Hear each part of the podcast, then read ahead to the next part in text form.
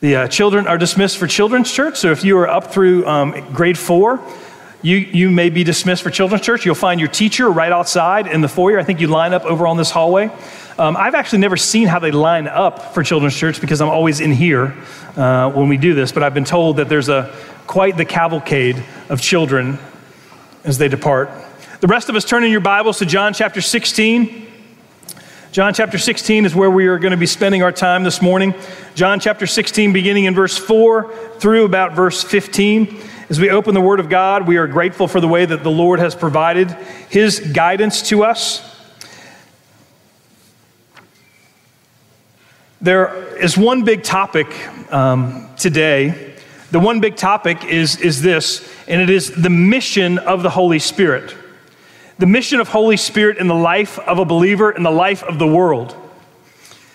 And so, as we think about John, uh, as he's what we would call in this section of Scripture the farewell discourse, the last time he will be teaching his disciples before he departs and goes to the cross and then is um, exalted to heaven, what we find is that he's talking to them about the Spirit of God. And I had a, um, a seminary professor named Richard Pratt um, and he would always say this, and this, this really stuck with me, because oftentimes I would say, the Holy Spirit. And he would um, correct our class, and he would say, Why do you always say the Holy Spirit if the Holy Spirit is a person? And so he would always pray saying, Holy Spirit, Holy Spirit. Because he says, I would never pray the Jesus Christ. Or I would never say the Caleb Stiegel. Well, maybe I would. I he's really important, whatever. You know, but you know, but anyway, you know, we would say these things about. So when we say Holy Spirit, let's try to get rid of the the, as it were, so that we actually um, make him more of a person, because there are three persons in the Godhead: the Father, the Son, and Holy Spirit. So as we think about that, part of what he was doing is he was trying to get us to think more of Holy Spirit being a person rather than an it or some sort of Star Wars like force, you know, in the life of the believer. But what we find in John, the Gospel of John, in John chapter 14, 15, 16, and 17, is we probably find the, the, the, best summary of what Holy Spirit does in the life of a believer, but also in, in the world and so, oftentimes, when we think about who God is, we would say something to the effect of God is the creator and sustainer of the universe. When we think about the Son, we might say Jesus is the Son and Savior of the world. But when we think about Holy Spirit, we might say Holy Spirit is, and we're like, well, I don't really know. How do I define that? Is he the counselor? Is he the guide? Is he the helper? Who is Holy Spirit? He is God, but how does he work? And he's backstage and he's always bearing witness about Jesus. And he sort of takes a backseat role to Jesus and wants us to glorify Christ. And so I think what John 16 tells us, it'll give us a, a better understanding of Holy Spirit in the life of the believer, but also in the life of the world. So, having said all that, let's read the Word of God. John chapter 16, beginning in verse 4. I'm going to read all of verse 4. But I have said these things to you that when their hour comes, you may remember that I told them to you. I did not say these things to you from the beginning because I was with you. But now I am going to him who sent me, and none of you asks, Where are you going? But because I have said these things to you, sorrow has filled your heart. Nevertheless, I tell you the truth. It is to your advantage that I go away. For if I do not go away, the Helper will not come to you, but if I go, I will send him to you. And when he comes, he will convict the world concerning sin and righteousness and judgment. Concerning sin, because they do not believe in me. Concerning righteousness, because I go to the Father and you will see me no longer. Concerning judgment, because the ruler of this world is judged. I still have many things to say to you, but you cannot bear them now. When the Spirit of truth comes, he will guide you into all the truth, for he will not speak on his own authority, but whatever he hears, he will speak, and he will declare to you the things that are to come. He will glorify me, for he will take what is mine and declare it to you. All that the Father has is mine, therefore I said that he will take what is mine and declare it to you. And we all say, the grass withers and the flower falls, but the word of the Lord remains forever. Would you, would you pray with me? Father, as we open up your word, Holy Spirit, would you come and would you convict us of our sin? Would you convict us of our own self righteousness? Father, would you convict us of all the promises of God that they are true? And Holy Spirit, would you guide us into all truth? Would you bring about the peace that you promise? Father, in this world, we will have trouble. But even in the midst of the trouble of this world, you send your Spirit to us to comfort us, to guide us into all truth, so that we might bear witness about Jesus and worship him with all that we are. Holy Spirit, be with me as I preach and be with those who are listening. Father, would you work in us great faith in Jesus? We pray all these things in Jesus' name. Amen. So, as we, as we come to this, we see this Greek word that really is, has a multiplicity of definitions. And it's this idea of the paraclete, and that Jesus says, I'm going away but I will send a helper for you. That word helper is, is the Greek word paraclete. We see it in a couple different ways. And it can be actually translated helper, counselor, or guide. I heard one pastor say it like this He goes, Let me teach y'all some Greek. He goes, When I was in sports, and, I, you know, and I'm going to use it from, from my vantage point, when I would play baseball in high school, I remember we would oftentimes have rain, and the, in the infield, which was all dirt, because we didn't play on grass infields at that point, was really, really slick. And unless you had a pair of cleats, you were going to slip. And this idea of a pair of cleats keeps you rooted on the ground. If you didn't have a pair of cleats, you would slide all over the place.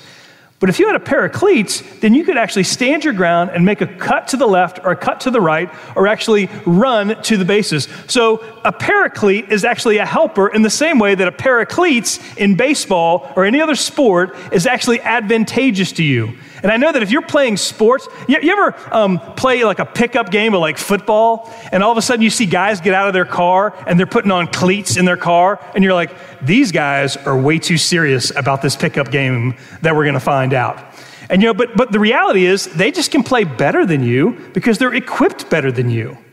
In the same way that the Lord God of heaven sends the helper, the Spirit of God, Holy Spirit, to actually guide us to make sure that we can stand firm in the midst of all that life throws at us. Now, I want you to think about this because in, in verse 7, I, there, Jesus says this, and this is an astounding thing to the disciples. He says this, nevertheless, and now in verse 6, he says that I know that sorrow has filled your heart. Why has sorrow filled their heart? Because Jesus has said to them that I am going away from you, that you will not have my presence with you. But he says, nevertheless, I tell you the truth, it is to your advantage that I go away. For if I do not go away, the Helper will not come, but if I go, I will send him to you. I want you to think about this for a second. Jesus says to the disciples, It is to your advantage that I go away. Now, if you're a disciple and you've been with Jesus for three years, and you've seen the mighty miracles that Jesus has done, I mean, you've seen him you know, multiply loaves of, of, of, bread and fish. You've seen him you know, resurrect Lazarus in John chapter 11. You've seen him you know, um, really put the Pharisees over his knee and spank them. You know, you've seen all of these things, and you go, wait a minute, Jesus, you mean to me it's better? There's an advantage for me that you go away? That's hard to believe. As a matter of fact, I mean, many people would say, you know, if I could only be with Jesus, if I could only see Jesus, if I could walk where he walked and be with him, then I could believe. But Jesus actually says it's to your advantage that the Spirit of God comes upon you, more so that my presence would be with you forever rather than my physical presence would be with you from time to time. There's a, a book, actually, that was written by a pastor named J.D. Greear uh, in Raleigh, and it actually is, is entitled Jesus Continued Why the Spirit Inside You is Better Than Jesus Beside You. And oftentimes, again, we think that that's not true. Like, for example, imagine for example, if you know there's college kids moving into, in, into uh, the dorms now, into apartments, imagine if you showed up and Jesus was your roommate. Had Jesus as your roommate. Now think about this. Think about this just, I mean, just for fun for a second. Think about, you know, if, you know, you don't have any food in the house and maybe you just have a little bit of leftover Chick-fil-A and you got two little chicken minis and you're like, man, this is not going to fill me up. But Jesus is my roommate. Jesus, can you do something with these two chicken minis? Can you make a feast out of this? Yo, like bread? I mean, matter of fact, he could actually get Chick fil A on Sunday. you think about that for a second, right? If Jesus was your roommate, right? I mean, if you, if you think about Jesus being your roommate, you know, um, like you're at a party, all the wine is gone, no more wine. You got Jesus as your roommate. You're like, Jesus, we just need to fill up some like five gallon buckets of water, and he's going to turn that water into wine. Or how about if Jesus is your roommate and something happens, and let's say you have a dog and your dog dies, you got Jesus as your roommate, you're like, well, he did it to Lazarus. Like, can't you do it to, to you know, Fido or can't you do it to Spot? I mean, Jesus is your roommate. You're like, this is going to be amazing, right? Or think about, you know, like if, if, like maybe if your dog doesn't die, maybe your cat dies, and you know, I mean, Jesus probably be there to help you dig a hole. Okay, it's just kind of how it is. All right, I'm just kind of, you know, anyway. Um, but what Jesus actually says in the midst of this is that it's better for you if I go away and that the Spirit of God comes and resides with you forever. Now, here's what the Spirit does. If we look at, again, John chapter 15, we look at um, verse 8, here's what he says. And when he comes, this Spirit, Holy Spirit that will come, um, he will convict the world concerning sin and righteousness and judgment. So the Holy Spirit will come and he will convict this, the world of sin, righteousness, and judgment. Now, how does it work itself out like this? Let me explain this because this is what the Holy Spirit will be doing in the lives of those. So, what does it mean that he convicts? What, what is convicts? I, don't want you to think about this uh, in terms of like a legal trial per se, but rather this conviction uh, is like this. Um, D.A. Carson says it like this it's driving home personal conviction in an individual's heart and mind. The aim of the Spirit's work is not to produce a guilty verdict, that already stands. You're already guilty, right? But to bring the defendant to see the perilous condition in which he stands. That may prompt him to enter a plea for mercy, for only mercy will save him. So we think about it in, in, this way this, this conviction, this conviction, and what does he do? There are three different ways in this particular verse that it says that he convicts the world. Now, this is very, very comforting for us, okay? Because last week we talked about one of the ways that, that the Spirit will be working in us is he bears witness about Jesus and that when the Spirit of God resides within you, you will also bear witness. Hamartia, we get the word martyr from that, that word martyr from witness. We will also bear witness about Jesus. But what we see is that when the Spirit is working in the world, He will actually convict the world of sin. Now, what I believe that they're talking about here, I think He's using this in relation to the witness of the apostles and the church to those who have never heard. But notice what it says of sin. Now, within this, verse 9 elaborates upon the threefold, um, you know, the three ways that the conviction will happen. It says in verse 9, concerning sin, because they do not believe in me. Of sin, they do not believe in me.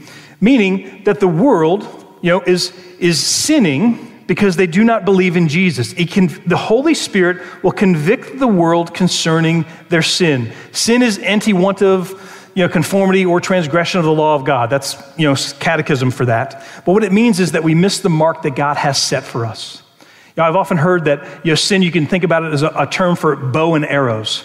And as you're aiming at the target, when you miss the target with your bow and arrow, it is called a sin. You are missing the mark. You are missing the target that God has for you. Now, in this way, Holy Spirit will convict people and they will work inside someone so that they are shown that, you know, they have problems. Know, that they have elevated, you know, like money to a place of idolatry, that they often are liars in relationships, that they have made an idol out of self. But primarily, this sin, this transgression of God's law, sums up in, in verse 9 where it says, concerning sin, because they do not believe in me. Now, they do not believe in me. Jesus is the one who is speaking there. So, what they're saying is that the sin, the way they're missing the mark, the way the, the Jewish people missed the mark, was they did not recognize Jesus as the Savior of the world. They did not recognize Jesus as the anointed one, the Messiah. So they do not believe in Jesus. They do not accept his teachings. They do not believe his claims. They do not accept the assessment of themselves uttered by Jesus. And they do not turn to Jesus for their salvation as he is freely offered. And so, what the Holy Spirit is doing, and oftentimes uh, theologically we might call this effectual calling, is the Holy Spirit in the midst of the world will actually begin to work in the life of someone who doesn't believe, and they will begin to ask questions such as Where does forgiveness really come from? They'll, they'll begin to understand that they're not a good person. I know that, you know, you know, school just started, and there's a bunch of kindergarten teachers out there telling kids that they're snowflakes and they're Skittles and you're special, but the reality is that we're all sinners. you know, I mean, yes, there's something beautiful about children. We love children, but, but children are sinners. Uh, matter of fact, this week we got a text from our, our daughter in law saying that our, our grandson, four months old, had learned the, the dreaded arching the back if you're a parent or a grandparent, you know what I'm talking about. It's when the child is upset and they just arch their back, you know, in frustration and anger. And that's just kind of what they do, right? It's who they are. They're sinners. Now, I, t- by the way, we continue to arch our back. We're just better at hiding it, okay? I mean, you know this. Uh, some of you aren't very good at hiding it, but others of you are very good at hiding it. And so there's this idea that, that the Spirit of God comes in and He begins to convict us. And again, this idea of convicting, He drives home, He drives home that we are guilty and that we have transgressed the law of God. And I, and I, I truly believe this is that when you begin to look at your life and you begin to see how selfish you are, and how much your life revolves around you, you go, wow, I'm a broken individual. Now, oftentimes we're really, really good at seeing the brokenness in the people around us. But oftentimes we're myopic with regard to our view of ourselves and our ability to see our sin within ourselves. But Holy Spirit comes and He begins to bring about conviction of sin. Now, here's where I've seen this occur. I've seen this occur when, when the gospel message goes out. I've seen it really several different times, but, but really, I, again, I have, have a good friend um, named Rob back in Virginia. And, and Rob came to our church in Virginia, and he, and he didn't know much about the gospel. He had grown, grown up culturally Catholic, had spent three or four tours in Iraq, and, and because he had seen so much human atrocity, couldn't, was really struggling to believe that anything was good anymore. And in the midst of working with Rob and, and proclaiming the gospel, and he was coming to church, I began to see the Holy Spirit, or Holy Spirit, excuse me, Holy Spirit work in his life where he began to recognize it's not just outside of me that's broken, but it's also inside of me that needs healing too. Um, matter of fact, it was, it was interesting. We, I was just shocked by this because, you know, in, in, the church sometimes we get, you know, just shrouded in our own culture sometimes. And I remember talking to Rob specifically um, just about, you know, the lust of the flesh. And, and I, I remember talking to him about um, pornography. And he goes, Is that wrong? He literally said, Is that wrong? And he said, he said I, have no category in my brain for that. He says, you know, I'm a Marine colonel. He goes, when we are you know, downrange in the AOR, the area of responsibility, he goes, you know, I just know that you know, by, by, the, by the restrooms, there's just a whole stack of pornography, and guys just kind of grab what they want. He goes, is that actually something that would actually be detrimental to me? And I go, it's not only detrimental to you, but it's detrimental all over the place. And that was the Spirit of God, Holy Spirit working in his life to draw out truth so that he would understand what is right from wrong, good from bad, evil from godly.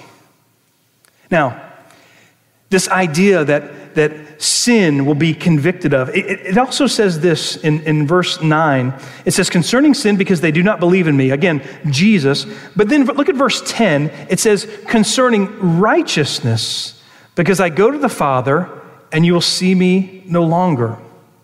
So, why does, why is it said that it actually, um, the Spirit of God, Holy Spirit, will actually be bringing conviction of righteousness?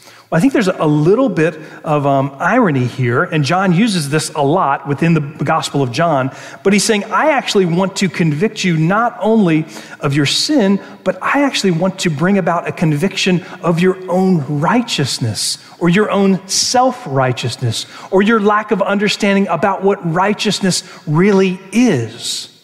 Holy Spirit will actually tell us what is right from wrong. Like, um, for example, there was a, a story in, in World War II, where in some of the um, uh, prison camps, uh, actually in Europe, some of the European prison camps, they would actually, um, one, one of the units that was in prison, they were sent a game of Monopoly. Monopoly was a game that was sent over there. Well, so, so what happens? Uh, you send a, a, Monopoly game over to a bunch of prisoners who are there. What they do is they, they quickly discarded the game, but they kept all of the fake money and that became the money that was used in the midst of gambling throughout the prison camp. And invariably, one, one person was a better gambler, poker player than the rest of them, and he amassed all of the monopoly money and would use it to his benefit and to his gain. And then when he came to the States after he was liberated, he actually, in his mind, still thought that this money had value. And this true story, he literally went to the bank to deposit the monopoly money that he had won in the prison camp, thinking that it was real. In a similar way, that is us when we bring our false righteousness to God. Because when God looks at our good works, we know that our good works are intermingled with a whole lot of selfishness and a whole lot of self righteousness. And that we are not only need need to be convicted of our sin, but we need to be convicted of our own righteousness. Because again, when we think about Isaiah 64, it says, even our righteous deeds are like filthy rags.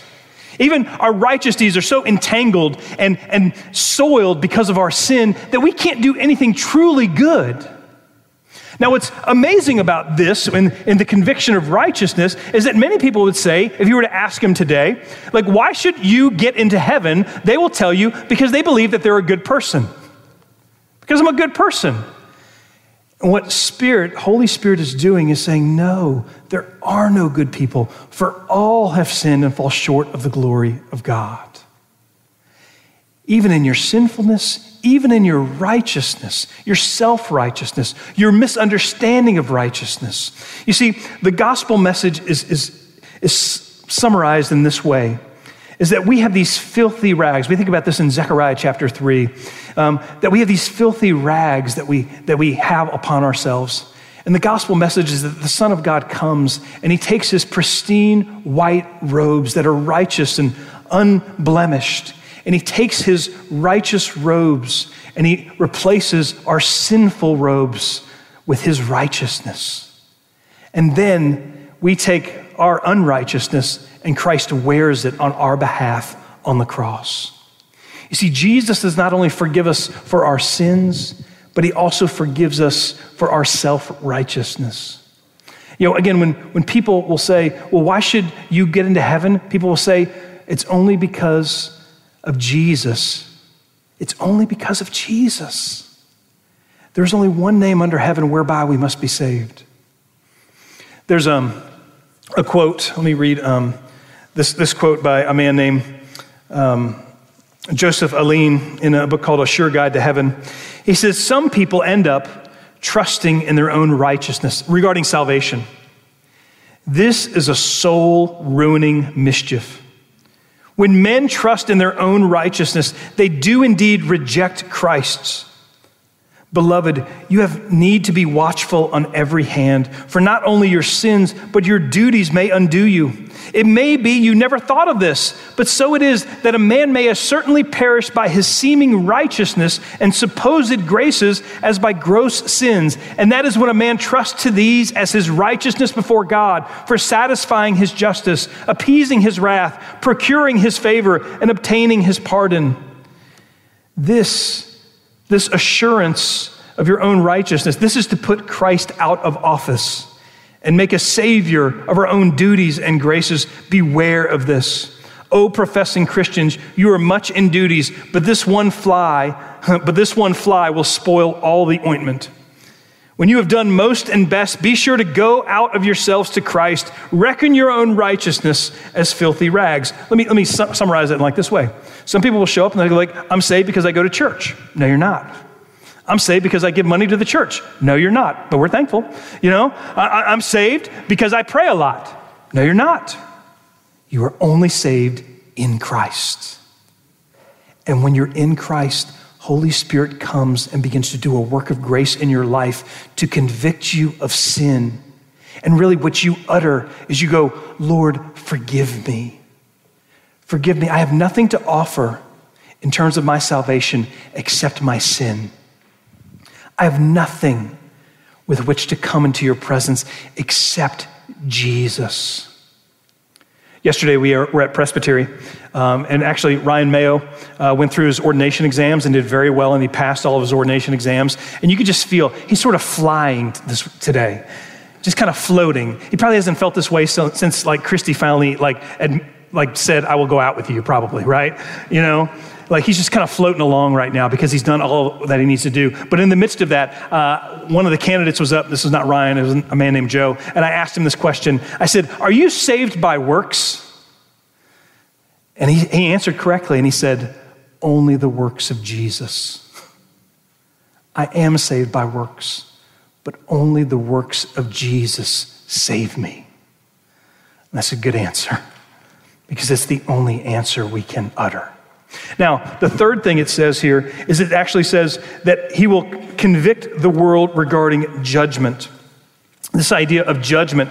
The counselor convicts the people of the world in the area of their thought, for unless they come to grips with their false judgments of spiritual reality, how shall they ever come to know him who is the truth? You know, people have made judgments against Jesus, and Spirit comes in, Holy Spirit comes in and says, No, no, you have not thought correctly about who Jesus is, his love and his mercy and his works and who he is. And there's conviction about their judgments, but also there's this conviction of judgment, as we see found in this verse where it says concerning judgment, because the ruler of this world is judged. Now, when Jesus is talking about the ruler of this world, he's talking about Satan. He's talking about overcoming sin and death and triumphing over all of darkness on the cross. You see, when we think about the cross, we, the world thinks that it is this great failure on the part of Jesus. But when we look upon the cross, we see it as a symbol of victory and forgiveness, where Jesus on the cross took all of our sins upon himself, and then being resurrected, he disarmed the rulers and powers and authorities, subjecting them to open shame. We read that in Colossians. You see, the, the reality is, and you know, I, some people might say, why are you talking about judgment? You know, why, why are we talking about that? Well, in part because it's in the Word of God. But I want you to understand this, brothers and sisters. Um, today, in this world, if you are in Christ, this is as much of hell as you will ever experience. And if you are outside of Christ, this is as much of heaven as you will ever experience. When we think about what we believe and we think about who we are as people, we need to realize whose we are. Meaning, are we in Christ? If we are in Christ, we have all things. And if we are outside of Christ, we have nothing. Nothing. And I pray that, Holy Spirit, you would be working conviction of our sin, of our righteousness, and judgment. Now, not only is there this conviction of the world that Holy Spirit brings, but if you look down in John chapter 16, verses 12 through 15, we, we see this, and this is, I'll be brief with these points. But we find this. He says in verse 12, at this point, Jesus basically says to the disciples, I love this, I still have many things to say to you, but you cannot bear them right now. Essentially, he said, You essentially are a Dixie cup and you are trying to fill yourselves up with all the waters of the ocean. And I have so much more to say to you right now, but you can't take it. But I'm going to send the helper. And when the helper comes, now think about this. What happens to make the disciples, the, the, the, same disciples who, when the soldiers came to arrest Jesus, they scattered like cockroaches in the middle of the night when the light comes on? They, they scattered. And yet, when the coming of the Holy Spirit, the resurrection of Jesus, and the coming of the Holy Spirit comes, they will stand up against armed men. They will speak for Jesus in the halls of the Pharisees, and they will, they will bring conviction to the Pharisees. And they will say that Jesus alone saves. So, what happened to them? And I will tell you, it is the coming of Holy Spirit in their lives. It is this belief and this trust in Jesus. And what happens in the midst of this, he says, I still have many things to say to you, but you cannot bear them now. But in verse 13, when the Spirit of truth comes, when the paraclete of truth comes, he will guide you in all the truth. For he will not speak on his own authority, but whatever he hears, he will speak, and he will declare to you all the things that are to come. Now, I want you to think about this. When Holy Spirit comes into your life, he begins to make the Bible accessible to you. As a matter of fact, when we get to portions in the scripture that we don't understand or we struggle to, we should pray to Holy Spirit that He will illuminate us and help us to understand these things. How many of you have ever been in a difficult time and all of a sudden scripture pops in your mind? Anybody here? You get a difficult time and scripture will come to mind? You know who's doing that? It ain't you is the Holy Spirit within your life bringing to bear that word of truth so that you can be comforted and guided in the midst of difficulty. That's what Holy Spirit does there. I tell you, when the Spirit of truth comes, he will guide you into all the truth. One of the most dangerous things that you will ever hear a man say is this I got this. I got this. When we think about pastors who have failed morally, I think it came down to this. They were like, I don't need any help. I got this. When we think about anybody falling morally, they think, I got this. And rather than listening to the Spirit of truth come and convict them of their sin, their righteousness, and the judgments or the misjudgments that they have, they say in their heart and mind, I got this, and I don't need your help. That's a dangerous place to be. Self autonomy is a dangerous, wicked thing to have. Also, it's oftentimes the last three words that a man utters before he dies in some sort of tragic event or just foolishness. But the Spirit, Holy Spirit, will guide us in all truth. That is comforting.